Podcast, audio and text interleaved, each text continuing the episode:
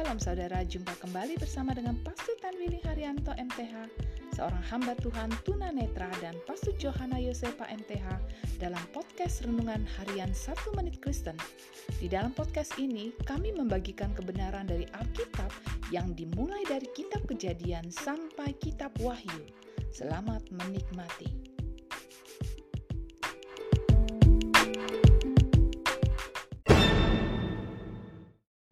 Shalom saudara yang berharga di mata Tuhan, senang dapat jumpa dengan saudara. Hari ini firman Allah mendorong kita untuk tidak hanya mengakui dosa, tapi juga bertobat dari dosa kita.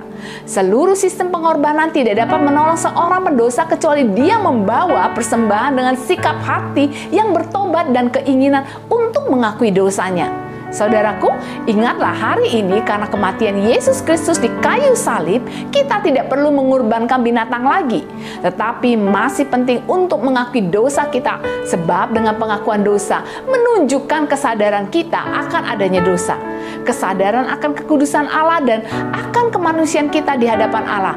Kematian Tuhan Yesus akan menjadi tidak berarti bagi kita jika kita tidak berbalik dari dosa dan mengikuti Yesus Kristus. Hal itu seperti vaksin untuk penyakit yang berbahaya, tetapi tidak akan menolong kecuali vaksin itu masuk dalam aliran darah kita. Saudaraku, jika kita telah menyesali akan adanya dosa dan kemudian kita mengakui di hadapan Allah, pastikanlah hidup kita berubah dari cara hidup yang lama. Untuk itu, bertobatlah dan berubahlah. Amin.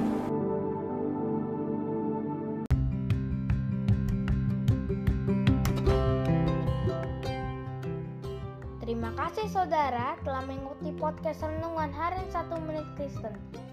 Doa kami kiranya kebenaran yang saudara terima akan membuat saudara semakin berakar di dalam Tuhan dan bertumbuh dan berbuah lebat di dalam Tuhan.